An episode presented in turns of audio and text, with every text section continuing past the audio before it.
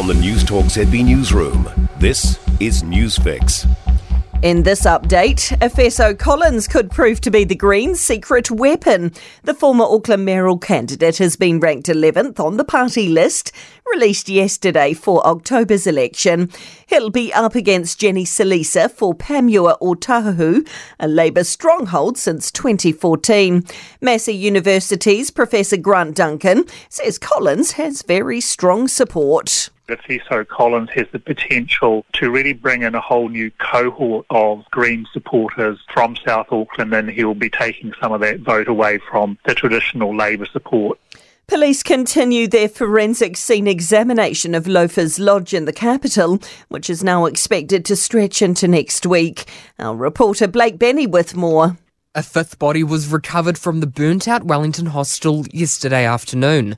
A formal identification process is underway, along with the bodies of four other victims previously recovered. Fewer than 10 people are unaccounted for.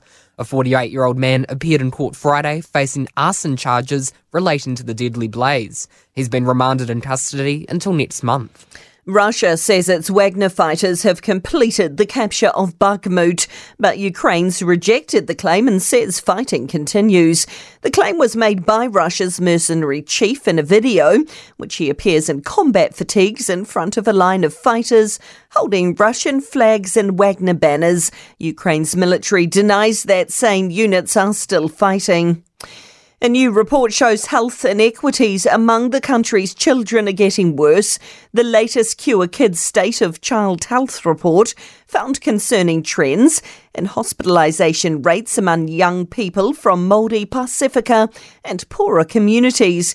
Cure Kids CEO Frances Soutar says while disease is a major cause, mental health is also dire. That might only be the tip of the iceberg these are children who have really serious reasons as to why they're being admitted to hospital. And so we need to figure out why these children are getting to that point. And that's news. I'm Donna Marie Lever. To sport. A quarter-finals berth for the New Zealand men at the final round of the World Seven Series in London.